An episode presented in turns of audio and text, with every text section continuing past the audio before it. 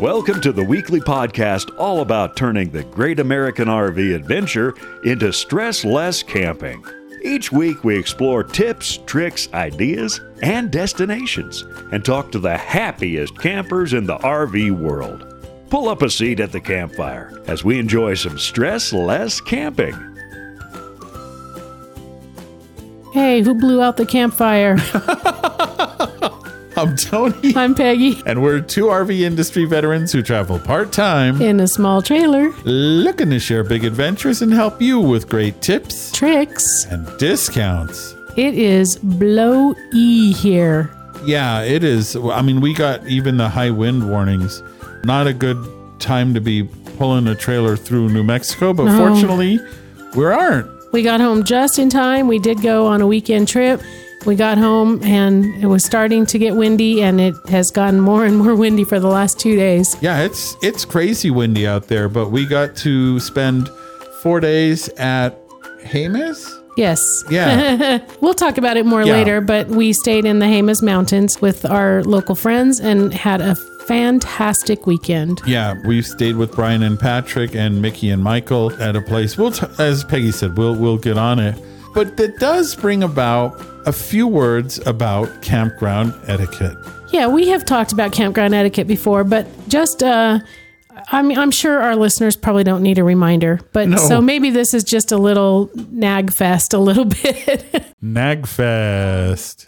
you know, you always want to keep in mind that you don't want to disturb other people. I mean, you want to enjoy yourself. So, but there are some things that are just not enjoyable for your neighbors. And one of them is having your loud music of whatever kind whatever kind it is. I don't care what kind it is. It could be everybody's favorite in the whole campground and too loud is still too loud. It just happened that we had neighbors who were playing music we did not appreciate one little bit. Well, I have to say, no matter what music you like, nobody likes it at the next at two campsites down. Right. No matter what it is. You know, we don't understand why, but there are people who don't even like Jimmy Buffett. What? I'm no, just saying. not. Yeah, there are. Really? And so we don't play our Jimmy Buffett louder than we need in our own campsite. Our neighbors probably don't want to hear it. Or our Grateful Dead, for that, Well, for that matter,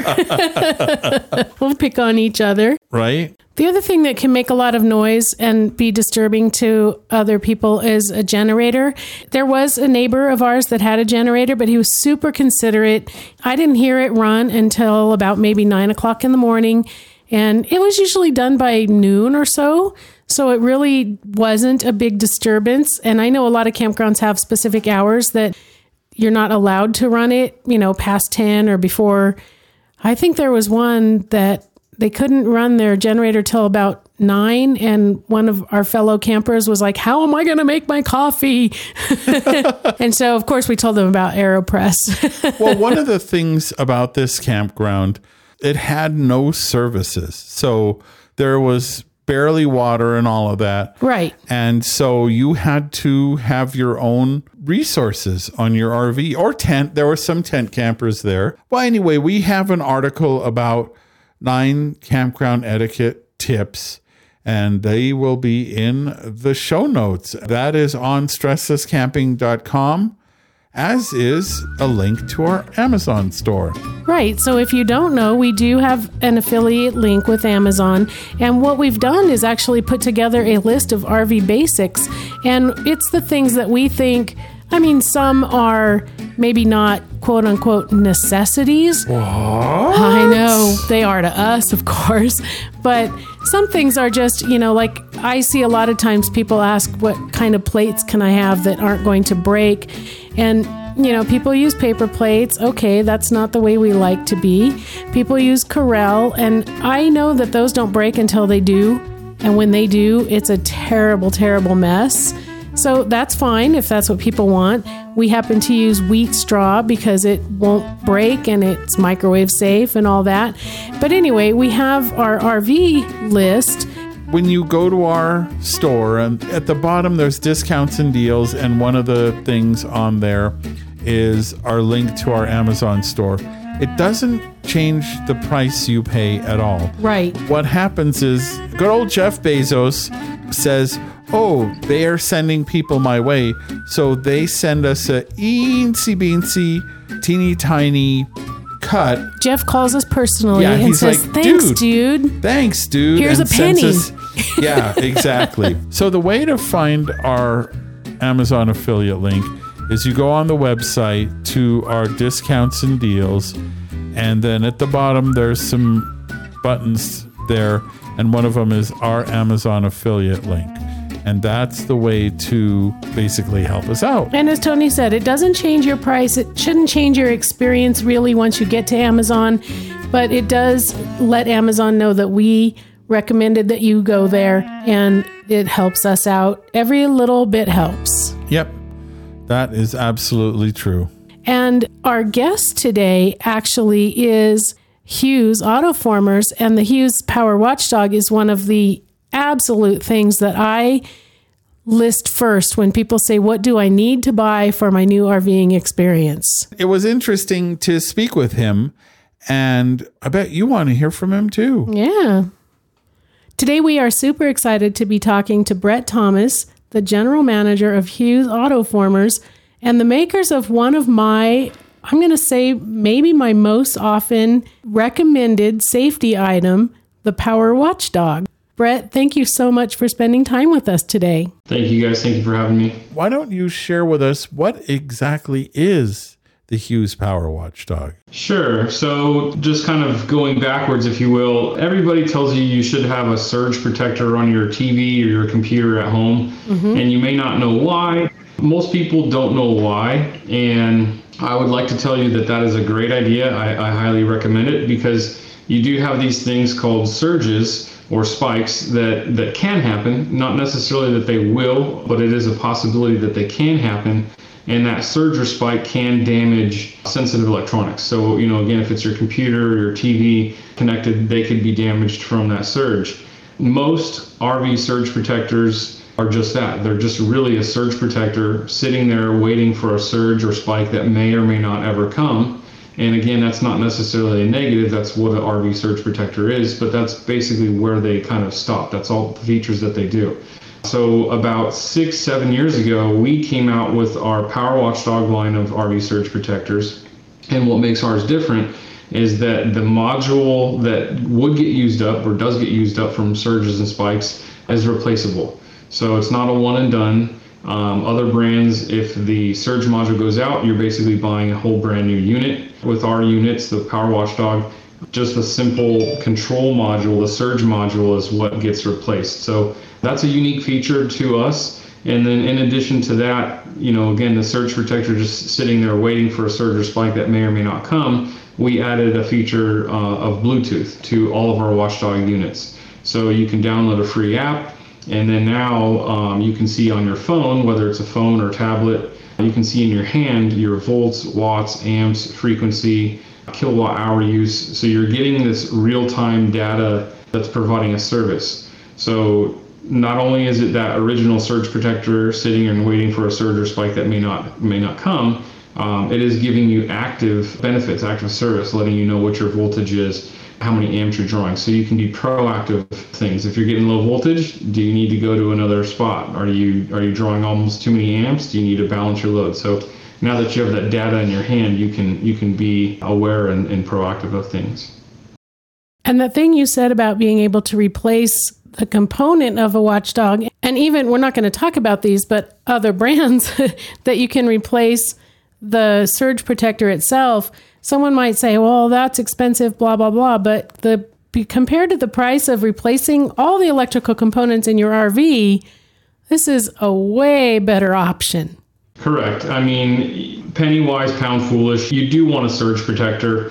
Um, it is an insurance policy in that regard. You know, you hope that you never need to use it, but Right. one big surge or one spike can can take out equipment that's you know costs much more than just that surge protector or that surge module. So you definitely do want a surge protector. And one of the things that we have found, I don't believe that our Hughes Power Watchdog has shut off because it will. It'll just shut off if it senses a surge. But what we have found more frequently is it protects our RV when there's not enough power. So low voltage. Correct. Yeah. In the RV field, more people are aware or hear of, you know, spikes and surges. It's kind of like the boogeyman. It's the name that people know. but low voltage really is actually the problem that's there more more often. The RV park could be old. If it was built in the 50s or 60s, people didn't have big RVs that needed the electricity that they do now. So um, older parks, you know, could be supplying you with low voltage. COVID and you know that time since then, we've had a, a really big boom of RVers. So there's just more people out there. The power is naturally going to be go down. Voltage is going to go down. Obviously, RV's getting bigger. Summer's getting warmer and, and longer, where you need that AC. So there's a lot of compounding factors that are going to drive issues where you're going to have low voltage. And with the Watchdog, it will the, the EPO unit, the emergency power off, it will shut you down if you do get low voltage. But low voltage in general is actually the, the bigger issue, uh, a little bit more so than, than surge and spikes. But you need a voltage booster in that case. Something I've learned from my buddy Mike Sokol, who who's the RV electricity guy, low voltage can Right. kill motors and, and things like that pretty quickly. Correct, yes. Low voltage with an inductive load. So motors are, are an inductive load. It's a reverse, or I should say inverse relationship between volts and amps. So if, you know, voltage goes down, then the inverse happens. The, the amperage goes up. Your AC compressor, you know, is a motor. That is the biggest single load typically on an RV. And when you have low voltage, so you know 120 is the ideal number. It's the most efficient for motors. If you get low low from that, you know a couple volts low, a couple volts high, not a problem. But you know we're talking about sustained, you know 113, 110, 108, which is very common. You can definitely get that in RV park. Your compressors and motors are now drawing more amps than they normally would be, so they're going to get hotter. The heat can damage the magnetics could damage the windings. You know, uh, there's not a sliding scale like it's going to explode in, in 10 minutes. But the easiest way to think of it is just that, you know, rather than it lasting three years, five years like it should, you know, maybe it's going to last one year or two years. We know for a fact that, you know, low voltage is damaging. Well, and something that, as someone who used to manage a warranty department, you might find okay, this RV park, my air conditioner fried, or my more commonly now, the 12 volt compressor in my refrigerator died. So you go to the RV dealer and go, okay, I need to replace this. And they're like, fine, we can get you one in eight months. Yeah. Yeah. Yeah. Luckily, you know, during COVID, there was that, and, and just after COVID, there was the um, big issue of supply chain. For the most part, I think we're a little bit out of that neck of woods, but but still, yeah, you know, something goes down, and you know, you're out using it, you're out the cost of the replacement part, you're out the labor. So there's a lot of things, you know, uh, and having a surge protector or a voltage booster is going to prevent a lot of that headache. So, what do you say to people who, you know, I've been RVing for 30 years and haven't had to use one of these things? You're lucky. I mean, we do get that. So again, I never would want to push anything on somebody. I always like to tout the benefits of what we offer. 30 years ago, RVs weren't as high tech as they were. You may have had, you know, incandescent lights, things that were much more rugged, you know, but at the same time rudimentary. Literally a wire from point A to point B. Nowadays, you know, we have smart sensors and smart this and a computer chip that's literally, you know, in every point of connection along the way. It's the fine circuitry, it's the fine electronics, it's those small wires, microscopic wires, those chips. Those are the ones that get damaged in surges and spikes. Little one penny resistor that's you know smaller than your fingernail that that little thing goes out because of a surge or spike and now your you know your microwave doesn't work properly or it doesn't work at all so things have changed over the 30 over over 30 years infrastructure for parks are are, are is older uh, more people are RVing. You can get a surge or spike from your neighbor, you know, unplugging their RV, uh, you know, incorrectly. So you definitely do want a surge protector. And then again, the R's have that added benefit of giving you the, the data in real time. So it's not just sitting there doing nothing. It is giving you your volts, watts, and amps alerts if there's a, a problem detected. Well, and that's something that I have used quite a bit because I am a nerd and I love to see, okay, I'm going to turn on the air conditioner and I have the app open. Okay, how many amps does it draw? or the refrigerator or anything like that. It, it's for me, I like to see how much power I'm drawing and what the different devices actually consume. And you can do that with the app that you get with the Hughes Power Watchdog. And, and we get customers calling us up and telling us how they're using that information. But a good point to that is dealers and consumers alike, there's a lot of unknowns about you know what size generator or solar systems setup you would need to work you know boondocking so with the power watchdog if they have that unit they can turn on you know your tv your radio you know whatever blender you know whatever you want to be able to turn on on a battery inverter solar system and it is going to show you your amp draw your watts that you're using things like that on your phone. So now you can go back to that dealer or you know your solar installer and you tell them hey i need a 1200 watt system because you, you could see how much power that's using on ac shore power. So when you're going on boondocking you already know what you need. So again when you have that data in your hand you can use it in a multitude of different ways. That's a really good idea. I had never actually thought of that. That's a good point. So one of the stories that i've shared a few times regarding our power watchdog. One time we were at an rv park and it was summer and we had our well first of all what we do is we plug our power watchdog in before we even back into a site. So if we don't right. get the white dog right. we head back to the office. Right. We were at a park and everything was fine. And then a dude pulled in next to us in an airstream and all of a sudden our power watchdog kicked our power off. What the heck happened and i looked and the guy had two air conditioners on an airstream on a smaller airstream what the heck he wired them himself and and basically I don't know what he did to the loop because the power watchdog was off that quickly, but it protected hmm. us. But not everybody on that loop had a power watchdog. So right. you might think you're fine. And then here comes, right. you know, Joe backyard mechanic with his jury rigged Airstream and could cause damage. Right. Yeah. And if you don't have the watchdog or or any other you know smart device for that matter, you, you really are flying blind because you obviously can't see electricity. So even if you're getting low voltage, your lights are still going to be on. You know. But meanwhile, your your appliances are working harder and they're being damaged. So if you don't have a device that's letting you know what your your real time volts are, you are just at the mercy of the pedestal. You're plugging in and crossing your fingers. Yeah, that's true. And and you might plug in and everything's fine and all of a sudden something changes and it's not fine anymore. right. yeah. Yeah, so, yeah. can you tell us about the warranty for the Power Watchdog? Yeah, so the Power Watchdog units, uh, they have a limited lifetime warranty, and we stand behind our product. So, we are still a small, honestly, a family um, based company out of Anaheim, California. We are not uh, that company that you know pushes your, your phone calls overseas or anything like that. You you call and you get one of the four of us here that answer our phones. We can definitely do any kind of tech support. So a lot of issues, that, you know, people think that there's an actual issue with the watchdog, and I'll be honest, a lot of it's just simple things. You know, they download the wrong app, so there's not actually anything wrong with the unit. And if there is anything, again, there is a, a limited lifetime warranty. Uh, so they can reach somebody here at our office and we'll take care of them.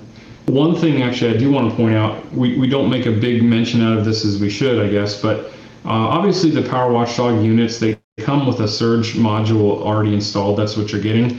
Um, but if there's a customer that uses up their surge module within the first two years, they can give us a call and we will actually mail them one free module. So it's kind of a joke, you know, it's not the cat with nine lives, it's the dog with nine lives. you can keep replacing that module if you need to. Something that I understand about those power surge modules is that little spikes can reduce their life. Right? It's not like Correct. everyone thinks of like the big shock, but it may not be the big shock. It may be a bunch of little, little shocks. shocks. Yeah, basically, uh, the MOV metal oxide varistor it, it can degrade over time. The spikes, you know, it's essentially excess energy, electricity. So it's trying to go through the MOV from point A to point B, and it essentially has to burn a hole, if you will, to make that conductivity to get to ground. So it degrades it in that sense where you can't burn a hole where there's already a hole. So essentially, that's kind of how they go bad. So yeah, if you have the the better and best analogy that I can kind of think of is you know a shield with like a hundred. If you hit it with a, a, bat, you know at one, you can do it a hundred times. If you hit it with a bat at a hundred, you know you're going to do it one time. So we get a lot of questions. You know, how long is this going to last? And that's you know an, an un, unanswerable question because you just don't know uh, what type of surge or the severity of it that you may or may not get. Yeah, and that's the thing. It's there to kind of keep an eye on things so you don't have to know what might yeah. cause yeah. damage. You just know you're protected and keeping on camping on. Yeah, you got protection, right. How do you, and you may already know this, but how do you know if you've blown your surge module? Yeah, good question. So the EPO units, there's going to be a fault code window down at the bottom right of the unit. So it's going to turn the faces of the dogs going to turn red uh, and then it's going to display an E9 code that lets you know that the um, surge module is used up. Any of the fault codes displayed on the EPO units, there's actually kind of an engraving on the side of the unit, so you can match it whether you have your phone on you or not. If you do have the phone app synced, then you're going to get that alert on your phone, you know, E9 code, surge module used up for the EPO units. And then on the base model units, there's an indicator light on the actual unit itself, just just like any other other uh, you know base model brands out there. Okay. A, a, physical light on the unit that will let you know that surge module needs to be replaced. Great.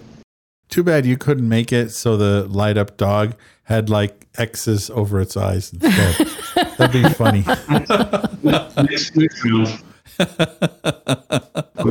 it's one of the neat things. You don't have to know anything about electricity. You basically plug it in where you plug your RV in. And if the dog lights up white, everything is bueno. If the dog lights up red, something's not bueno. And you can go from there. But I mean, and then you also have like super nerd mode. So you can go in and see what you're using and, you know, what's happening and all of that. So I like that it's, at its core is one of those things that anybody, if you know how to plug an RV in, you know how to work one of these. Right. But there's sort of the advanced mode where it's like you can you can go so much deeper and and use it not just as a surge protector, but also to kind of see what all is going on with your RV. And I I dig that kind of stuff. Right. No, no, you're absolutely right. You know, obviously RVing, the crowd's a little bit older, right? You know, so it's hit or miss whether they are tech savvy with a smartphone, et cetera, et cetera. But the watchdog is fully automatic in that regard. You know, it's you can just plug it in and then forget about it, and it's going to be as good, if not better. Well, I should say it is better than what's out there. But really, the devil is in the details with the app because you know then then you can get down to the details like you mentioned knowing how much power you're using if you're at an RV park that charges for power. If you have a uh, 30 amp RV and you're drawing 27 amps, you know that you can't turn on that microwave or that right. toaster oven or hair dryer because you're going to be going over 30 amps. So you don't have to use the phone app, but but but using that app gets you that proactive ability, which is just huge. You know, we have people that that never thought they would be playing with their phone all the time and that's that they call us up and say you know that they're on their phone all the time to see what they're getting. And again you know before you had that you were really just flying blind. You just plugged in and kind of hope for the best. And this kind of takes a lot of the uh, stress out of things. You know you can actually see the data proofs in the numbers. If everything looks good then then you're good and you know you go on go on your way but before you really just didn't know so you're saying having a power watchdog is stressless camping? What? I do believe so. I mean, yeah, if you see bad numbers, uh, it's not like the numbers weren't there initially, right? So I think it should relieve your stress, you know, seeing that you got real time data on your in your hand. So it should definitely give you some stressless camping. Fantastic. And anything we didn't cover that we should have? So, I mean, the biggest, the big push obviously is a, a, surge protector. We do, you know, Robert Hughes, obviously Hughes Autoformer. We, we started with our Autoformer. And to all the listeners, I mean, it is a, a higher ticket item, and I'm just being cut and dry.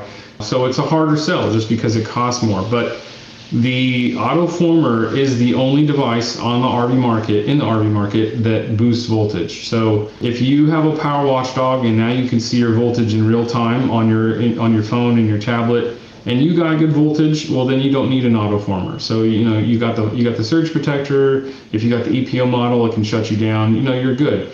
Um, but I tell I tell customers, you know, if you have the the watchdog and you go traveling around enough, or you're full time, you're probably going to hit up an RV park that has low voltage. You know, especially during the summertime. And if you're seeing on your phone, you know, the app that you're getting, let's just say 113 or lower, you're in brownout zone. Again, you know, your AC may not blow up in 10 minutes, but it may not last as long as it should. So if you if you are getting low voltage, then then you know that the autoformer, again, the only device on the market that boosts that voltage is the product. So definitely uh, our original item that started, you know, Hughes autoformers hasn't gone anywhere. It's just uh, been changed over the years and now has surge protection as well. But that is a, an integral item to have for anybody that's suffering from low voltage. To be very clear, the autoformer is a separate item from the Power Watchdog. Correct. The autoformer has uh, surge protection. The watchdogs are surge protectors. The autoformer can boost voltage. The watchdogs have Bluetooth. They both surge protections, uh, surge protectors, but they do have differences as well. Right. Okay. Got it. And is the autoformer a portable device as well, or is it hardwired in? It's a portable device. We do have a uh, internal kit, so you can mount it internally. In, in the same with our watchdogs, just standard. It is a, a portable unit you plug into the pedestal. Okay. Interesting. So, see, there's something that I learned. Yeah. We, we will have to let you examine a sample here. Sure. Sounds, I'm always all over trying out new stuff. Yeah, that's for my, sure. That's my thing. Well, we sure appreciate you making time for us and sharing the information with our audience. And we'll continue to keep traveling with our Hughes Power Watchdog. Thank you for the products and the way you support the products. It's a good thing. We appreciate that. Like I said, yeah, we're still a small company, so we care about the customer. We really do, versus just being a number or you know, we, you know, just a a, a data spec. So uh, we appreciate that. You know, feedback, good, bad. We we do love it. Like I said, we're in we're in Anaheim, so that kind of benefits for the, a lot of the customers are out there that are on the East Coast. You know, if you have an issue or a question or anything like that, you can give us a call, and it, we're still generally at work. So Yeah. thank you guys for having me. I appreciate it. Absolutely. It's our pleasure. So now your power is protected. And as we've said in the past, you know, this is not new news for those of you who have been followers of ours for a while. We really like the Hughes Power Watchdog quite a bit. And that's for when we are plugged in. But as Peggy said, last weekend we were four days off the grid in a New Mexico state park and it was fantastic. And what made that possible was our solar and lithium power system that was created by ABC Upfitters. And we never really worried about it. What would happen is overnight, we have a 400 amp hour lithium battery in our travel trailer. And overnight, we'd get down to about 65 to 70%. And truly, the big pig in that is the refrigerator. but we were also running Starlink. Yeah, we ran Starlink pretty much all day long every day. Yeah. So morning we start around mid 60s in state of charge. Usually by like noon the same day we're back up at 100% state of charge. Yep. So the system just performed flawlessly and we were all sitting around talking about how well these systems work now and how it's just not something you have to think about. But being the nerd that I am, I love the little display on our solar and lithium system that says how much power. Like there's times we're getting in 38, 39 amps of power. And this is in February, so the sun is relatively low. Yeah. And we're camped in a canyon. Even I was sitting out there soaking up the sun. I'm surprised the camper even could get any because I wanted it so much.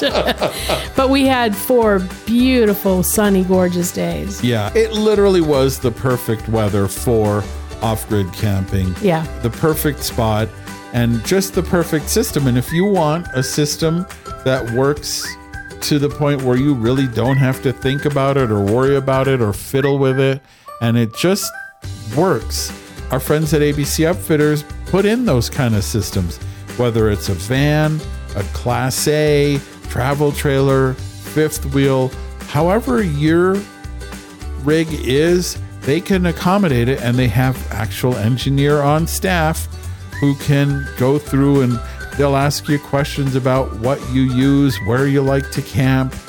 You know, they don't do just cookie cutter systems. Mm-hmm. It's systems designed for the way you enjoy your RV experience. So if if that sounds like the kind of people and the kind of system that floats your boat or hauls your camper, Hauls your camper. give them a call. They're at 574 333 3225. Again, 574 333 3225. Or, of course, you can find them through a link on the show notes at stresslesscamping.com.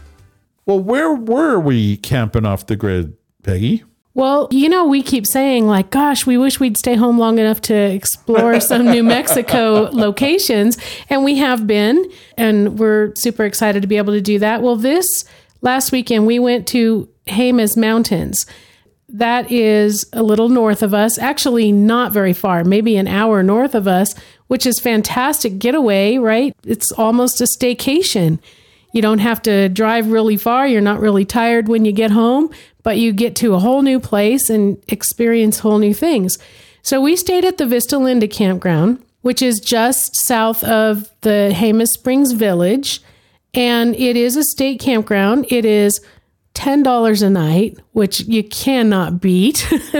I'm going to encourage you if there are state parks or small. This was a campground. What did there? 13 spots in it. there's 12 or 13. I think there's 13 counting the camp host site. It's a small campground and it's on a road. You might just blow right by it if you weren't, if you didn't know it was If there. you're trying to follow the Apple map that doesn't know oh my gosh, right? Now, it, that could have been my fault. I could have put in the wrong address, but try to find out before you go if you if they if it really knows where you're Oh, headed to. There, there are days I just want to take Siri and. well, and- again, and, like, that could have been my fault. So there are 12 sites though. They are not reservable, so you go there and you just hope that there's a space available for you. We went on a Thursday to make it a little more likely, and there were spaces when we got there. The site that our friend Patrick had told us to take, someone got there on Wednesday and took that one. but that's okay. We had a beautiful site that we loved. And we were right next door to Michael and Mickey, and they were right next door to Patrick and Brian. And we each had our own experience. You know, Patrick and Brian's site was right by the river. I, I want to call it a creek, but it's actually called the Jemez River. It was small, but anyway, you could hear the creek running. So you had that like babbling brook noise while you're sitting in camp. We had a site that had a covered picnic table with a actual, you know, roof over it. And that's something we've seen in a few New Mexico. Yeah, maybe all the state parks have had that covered picnic area. So that's really been nice. We really do like that amenity. In that campground, there are two buildings that have pit toilet, you know, men's and a women's side pit toilets. And there is running water, but it's not something that you can hook up to, or you can't even hook a hose to fill your tank. So show up with water. Don't show up expecting to be able to get water from there. But they are lovely sites. They're all very well separated. They're pretty good size. There's enough native vegetation from one site to the next Yeah. that you really don't see your neighbors. That was pretty cool. Right, exactly. And then each site has a fire pit and a picnic table. And I think they each had a barbecue grill. I know our site did. But we actually took our smoker for the very first time. It got to go camping with us. Oh, I was going to say, we actually brought our pellet smoker Mm-hmm. and I ran it off the portable power station that we have. right. So it was out there under that metal cover and I smoked a tri tip and New Mexico, we're, we're going to have to have a discussion because Mm-hmm. the tri tips here don't have the fat cap and doggone it, that's part of the whole thing that makes them yummy. yeah. So come on, New Mexico, you can do better than that. I mean, the food here is pretty doggone good, but so far the tri tips, I don't know. Mm, so apparently there is good fishing in the river. We don't fish, so we don't we don't know that, but I did read that in a couple different places. One of our friends said that they have seen a bear there. We did not. I'm that's- don't know if I'm not a bad disappointed or happy. Like I you know, I kind of always like hope I see one, but not so close that they're scary, right? Just like, oh, look, up there on the hillside, there's a bear walking around. Yeah. We also took a couple of day trips. We went into the village a couple of times and had some lunches. One time we had burgers at Los Ojos Saloon, restaurant and saloon. And that place has been there for 105 years Yep. and it looks like it. And that's not a criticism at all. No. It is just a good old down home saloon place that sells really decent food and has Mm-hmm. decent beer and you, you kind of expect, you know, there to be some there was a piano and you expect some dude to be in there like playing the piano. Right. And all of a sudden, you know, here comes Bad Boy Smith Black or whatever. Bart. yeah. And and the door opens and the piano stops and everyone like gets quiet. That It's all that did not happen. place. No, that's it like, didn't happen. That's like wanting to see a bear. Like that'd be cool to see, but then you're you could be in the line of fire. So this town ain't big enough for the both of us. The other place that we ate was Jemez Mountain Brew House, which is not yet its own brew house, but they said they got all the paperwork done and they should be starting to brew in the next month or two. So when we go back, we'll get to have whatever they're brewing. But they do carry, you know, a lot of good local New Mexico beers, so that was nice. And they have really good pizza. Yeah. But the calzones are just pizza. It's a folded in half pizza. It's not It like really a pocket. Yeah. So just so you know. Yeah, I, I would say stick with the pizza and maybe pass on the calzones. But that's me. Yeah. Another thing we did was the Walatowa Visitor Center. Oh, yeah. Which is really nice. It's got a small museum, it's got a little coffee shop. And the man who was working behind the counter said, Oh, I make this thing called a s'mores coffee. And we're like, Okay, hook us up. Like, oh. so we had coffee and we checked out the museum. We got some, you know, souvenirs, and they actually have a guided walk through the Red Hills. But I think the guy that was making coffees normally leads the hikes. So, and, and I don't, I, I hesitate to call them hikes. They look like it, it. We saw a video, and it looks like a very simple walk through the hills with a with a guide. So they talk about the vegetation and they talk about the rocks and you know what it means to their people. the Jemez Mountains, where we were, I believe, was tribal land, right? It was the Walatowa. Well, we were just outside the Pueblo. The Walatowa Visitor Center is in the Pueblo, but we were just outside of it. Okay. And so that's where the guided it's people from the tribe who give you a walk among I mean, if you've ever looked at pictures of Sedona, this is every bit as pretty as Sedona. And so these members of the local tribe walk you through this beautiful red rock with these amazing formations and they tell you, "Oh, our people have done you know, use this plant for that or that plant for the other. And and it's a real educational walk through, you know, the way these people lived for many, many, many, many years. Another thing I really appreciated is the people at the visitor center speak their native language. Yeah. And that was pretty cool to me. I think I read that that's the only Pueblo that they do still keep the language alive.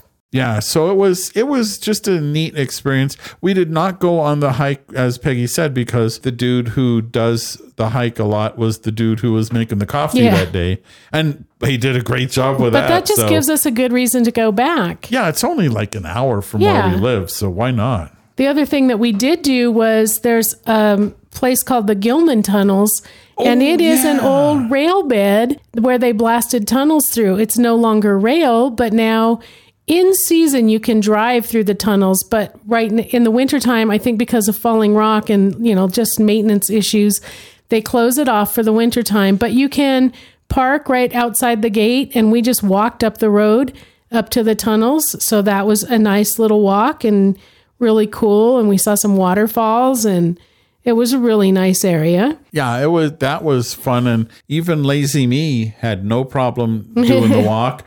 The tunnels were pretty amazing. I made train noises as we walked through them, Of course, you did. so that was a lot of fun. So when we go back, in order to take that Red Rock Trail guided tour, we also need to remember to take our swimsuits. Yeah, Because in Jemez Springs, in the village, there are a couple of ways that you can enjoy the hot springs.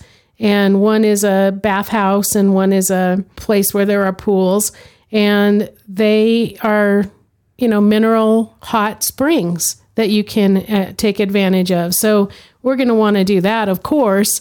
And something else, we didn't go any farther north, but I found out later that just north of the village is the Jemez Historic Site, which is supposedly one of the most beautiful sites in the Southwest.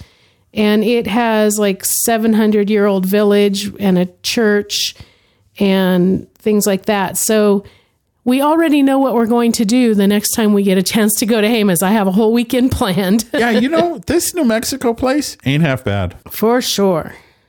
So, one of the things we did while we were camping is we got to enjoy some of Mickey's fruit fluff. Oh my gosh. You know, we've talked a few times now about potlucks, and man, no matter what your favorite thing is to cook, it's always there's always a new favorite when someone else cooks, right? Yeah, There's right. always- well, Mickey made what I call fruit fluff. She just calls it fluff, but because there's fruit in it and I wanted to be more fancy. I, I called it fruit fluff. It is so, so easy. There is a tub of Cool Whip, a box of Oh, pudding, excuse me. Cool. Cool Whip, Cool. whip. a box of pudding, and some fruit.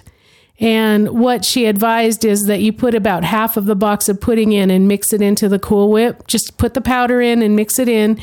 And if it's still a little too liquid, put a little more powder. But if you put all the pudding, she said it gets too stiff and then it's not fluffy anymore. And then you stir in some fruit, whether it's frozen fruit or fresh fruit or fruit you've cut or just some berries, whatever you want.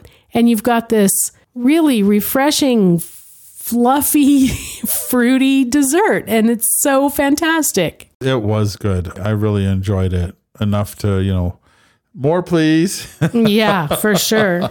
Well, we got a new toy to try. We did. And we were really flushed with excitement oh about no, it. here we go. Anyway, we got a bidet to test out. I'm sure they don't want it back. Don't imagine we're it's like, borrowing it. Here, try this, and, and when you're done, send it back. Now, I, No, I, am no. guessing that they're like, yeah, no, don't don't send that back. But what we got was the RV bidet by Clean Camper. We got it while we were there, so it just so happened that the package came after we left the house and our buddy Brian went and picked it up. So while Peggy was visiting with Mickey, I put this thing in.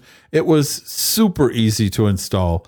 And something that really impressed me was the quality of all of the fittings and plumbing. And it is all specifically designed to be used in an RV. So everything just fit, it just worked. So if you don't know what a bidet is, it sprays your backside and is kind of a replacement for toilet paper, kind of sorta. Kind of. You know, you still use something to dry your behind when you're done, but it uses far less toilet paper. This thing also had a sprayer for the ladies. front side. yeah. There are two knobs, one that varies the pressure and one that varies which sprayer sprays. You can put it such that the knobs are on the right or the left of the toilet. As I said, everything is really well made. And this is my first time using a bidet. Mine too. And so what we did was we took a little video of our first ever bidet experience. Yes. And there's a whole video review of the RV bidet at stresslesscamping.com, which you can get to from the show notes. Overall, I, we liked it enough. We're going to put a bidet in our house. Yeah, I have really been curious about bidets for a long time, and I just, I don't know, was afraid to take the plunge. I was afraid to ever try it, and Well, you so- didn't want to buy one and get soaked.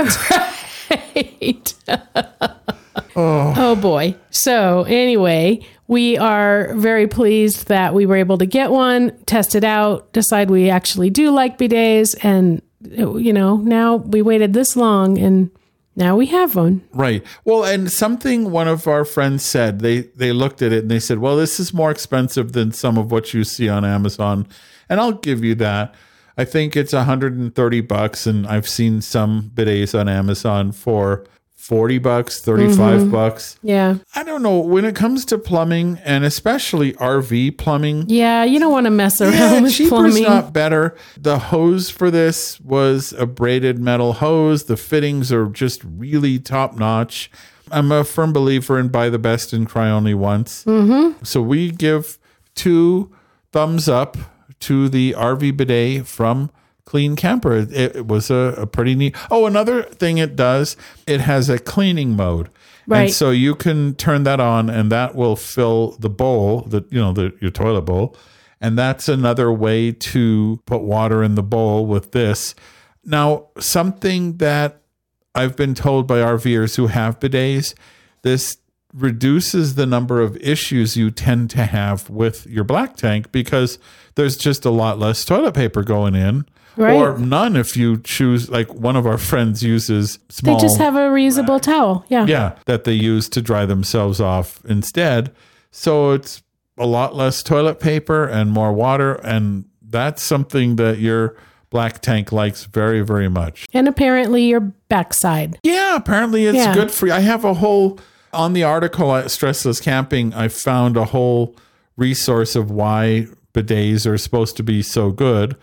And we think they are. We, we're sold. Yeah.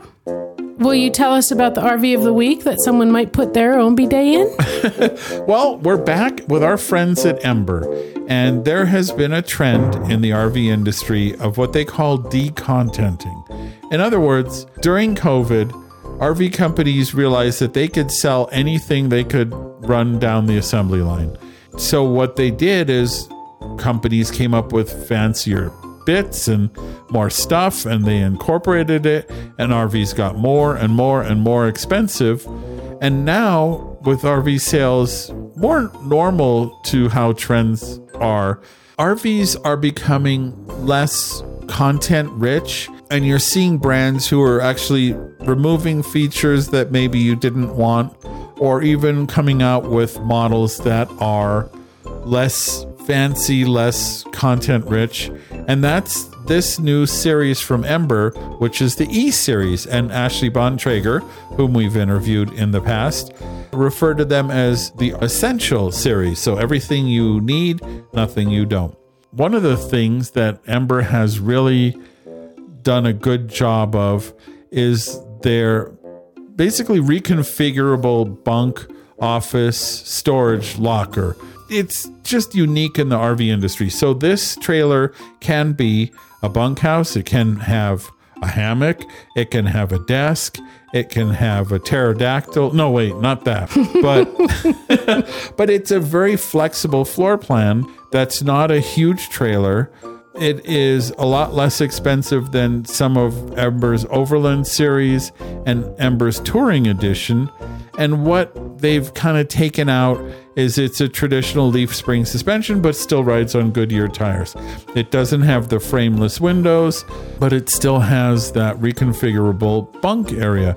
It's a genuine queen size mattress and it still uses Azdel substrates on the walls. And so it's kind of more of a mainstream trailer than some of what Ember has done in the past with their more upmarket models. Something though that really impresses me about Ember, people who make decisions at Ember and the factory workers, you know, the line workers, are all people who go camping. And you see that in the decisions made by Ember. So this still has the Lippert quick drop stabilizers. It still has the turn signal system that flashes the marker lights when you use your turn signal. Mm-hmm. I, I know some of you may may have to be educated on what a turn signal is, but Oh, trust me, it's there. they put a little handle on the inside by the door and a little handle by the shower stepping out. So a lot of touches that transform this from this is the more affordable of Ember's campers to something that feels like I got my money's worth. And that's something I really have to give Ember a lot of credit. There are a lot of people who make this same floor plan as a bunkhouse. Again, Ember just keeps knocking it out of the park. So there's a full review at stresslesscamping.com. It's the Ember RV E series 22 ETS. And uh, I got to see it at RV Open House. So you can check out my pictures and story at stresslesscamping.com. Fantastic. So, wow, 84 responses to this week's question of the week. Well, uh, I'm happy because people seem to be going camping. Yes, that's right. So, the question that I asked last week is when and where is your first camping trip planned for 2024? Now, I'm not going to read all 84 because I know you guys love when I do that. But well, they can find these at our fun and friendly Stressless Campers Facebook group. That's right. So you can read them for yourself. A lot of people have already been on their first trip or were on their first trip as they responded a lot of our responses had to do with the eclipse. So a lot of people are getting out there and making their first trip, the eclipse trip, eclipse trip. and you're going all over. We've got people going to, well, of course, for the eclipse, you know, that kind of is a strip across the country that's going to, you know, kind of dictate where you want to be. But we've got people going to California and going to Indiana and going to Sedona. We're going to be in Texas, I think. We're going right? to be in Texas for the actual eclipse. Yes. We have, of course, already been on our first trip because we were we left here December 12th and we're camping for New Year. So our first trip was basically Arizona, I guess you'd say. Yeah. People are going to Kentucky. Oh, let's see. Somebody's going to be in Elkhart at a place called ABC Upfitters. Oh, That's a good first trip. that's a good, the no shock zone, as it were. Wait, no, that's somewhere else. People are going to Kentucky, going to the Knoxville Raceway, going to Oregon, going to Mississippi. So this is fantastic. I love it. You know, I guess my goal was to especially for the people who are like stuck in the cold wintry snow to say don't lose hope. You're you're getting out there soon. Tom is like excited to use his new trailer for something besides a covid hospital. So thank you all for answering. And as tony said go check out all the answers because you might get an idea if you don't know where to go you might find someone who's going somewhere really awesome that you'll want to go to Absolutely. And, you know, we ask a question every week at our fun and friendly Stressless Campers Facebook group. What is our question this week? Well, this week's question is What's the best mod you've made to your RV? And I think the reason that I asked that is because I was so excited about that bidet and that very easy but also very awesome mod that I'm just curious like have you done little things have you done big things what do you think was the best thing that you did And you can answer that at our fun and friendly Stressless Campers Facebook group. You can also get to that from our homepage at stresslesscamping.com. Just check out under the hamburger menu, which are the three lines, and that'll take you to all the places where we are social, which is probably all the places where, you, are, social. Imagine that. Imagine. But also, while you're on stresslesscamping.com, you know you can sign up for our weekly newsletter that we send out once a week. It's absolutely free. We have links to stories and videos and podcasts and anything we see that we think will help you get the most out of your RV experience. Yeah, there are some interesting videos that I've shared for this week's newsletter. So hopefully you're on the list. Check them out. Uh, We've got some great friends doing great jobs out there that we enjoy sharing. Right. And of course, know that we only send one email per week, period. That is all we have time to do. and the other thing that you'll find when you're on the Stressless Camping website is show notes for this and every podcast episode. This week happens to be episode number 244 on the podcast page. But if you wanted to go back and see notes from previous podcast episodes, that's where you would look. And of course, another thing there are our deals and discounts for the best deals on the things you'll need for your stressless camping adventure. And if you know of a deal that you wish that we had, that you are pretty certain exists, and we just haven't learned about it yet, please let us know and we will follow up on that. We want to find all the deals that are great for you. Absolutely. Of course, you know if you don't want to miss a future episode of the Stressless Camping Podcast, It's free. it is free to subscribe on any place where podcasts live. We are saving you a seat around our virtual campfire. And of course, you know a review will help others find the Stressless Camping Podcast. And well, the more listeners we have, the better the guests and discounts and all of that that we can get. So we really appreciate all of you who have reviewed the Stressless Camping Podcast and hope more of you join that little family. And we also really appreciate when you share our content, whether you see it on our website or you see it on one of the social places. If you just hit a share button and share it with other people, maybe you want to forward a blog post to someone who you think needs to see it. We really appreciate that as well because that gets more people out there that know about us. we try to find questions that are out there and answer them on stresslesscamping.com. So if you see somebody asking a question on various social media forums and you're like, gee, I wonder if there's a really good answer to that, the search on our website, chances are we've answered that and you can share that as an answer. Make That's right. yourself look good too. That's or right. bad.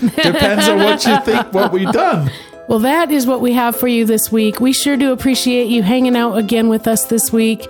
We also hope that the wind stops blowing. Oh, it'll stop blowing. I do have rocks in my pocket. That's though. right.